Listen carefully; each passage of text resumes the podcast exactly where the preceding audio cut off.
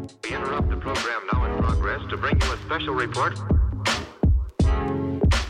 Here are the highlights this morning's news. From the WPGU News Desk, here's today's headlines on WPGU 1071 Champaign's Alternative.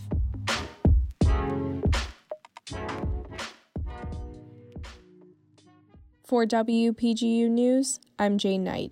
It's Friday, April 16th, 2021. A bill that proposes limits for all members of the Illinois General Assembly passed committee on Wednesday. Bill 642 keeps individuals from serving over 10 consecutive years in a leadership position in the Illinois General Assembly. This includes Speaker of the House, President of the Senate, and both minority leaders.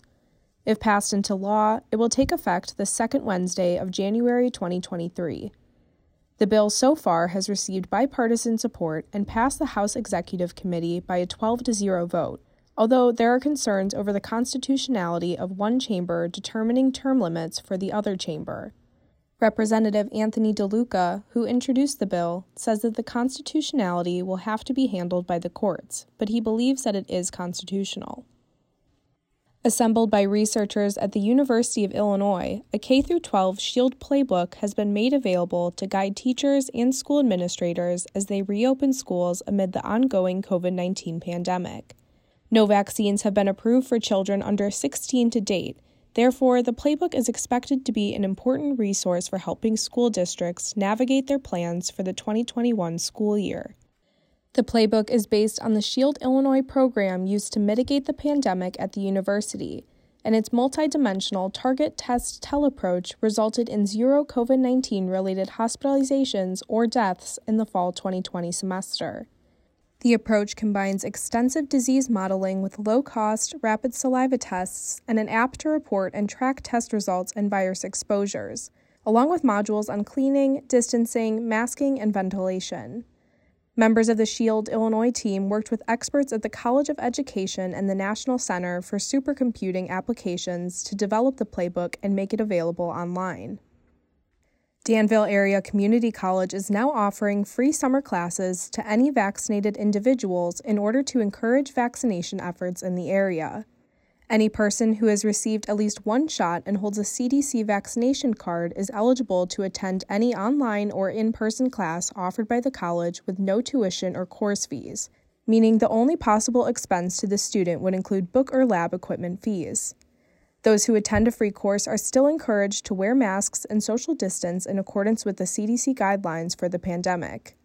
The DACC campus has been holding vaccination appointments throughout March and April with the assistance of the Vermilion County Health Department and the United States National Guard, moving toward the goal of increased immunity against COVID 19 and a return to in person classes for upcoming semesters.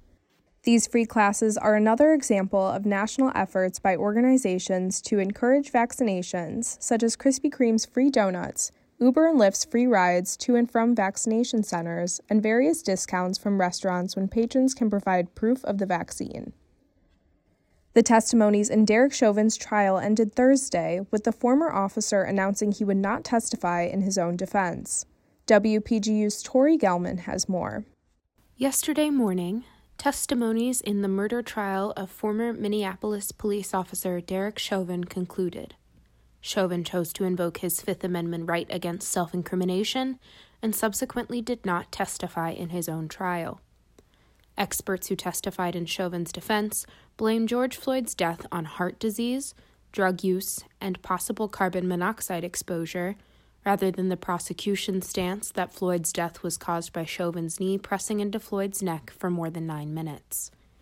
After retired forensic pathologist Dr. David Fowler testified for the defense that Floyd had fatal levels of carbon monoxide in his system at the time of his death, the prosecution called pulmonologist Dr. Martin Tobin as a rebuttal witness, who said Fowler's statements were simply wrong. The prosecution attempted to enter new evidence into the trial regarding blood gas readings, but Judge Peter Cahill denied the request said if the readings were brought up, a mistrial would be ruled. Judge Cahill adjourned the court until Monday, April 19th, at which point the jury will begin their deliberations following closing arguments. From WPGU News, I'm Tori Gelman. The Illini Union Art Gallery recently opened a new exhibit showcasing some of Champaign Urbana's work. The gallery is located on the first floor of the Illini Union and serves to enrich the lives of students and the campus community through showcasing student, community, and traveling artworks. For the months of April and May, the gallery is hosting an exhibit by Dr. Ian Wang called 150 Years UI Art Creation and Major Art Movements of the World. Wang created the exhibit to commemorate the first president of the university, John Milton Gregory, and the school's rich 150 year legacy and beyond. The exhibit will be available for the campus and local community to experience virtually and in person from 7 a.m. to 10 p.m. daily. That's all for today. For WPGU News, I'm Jane Knight.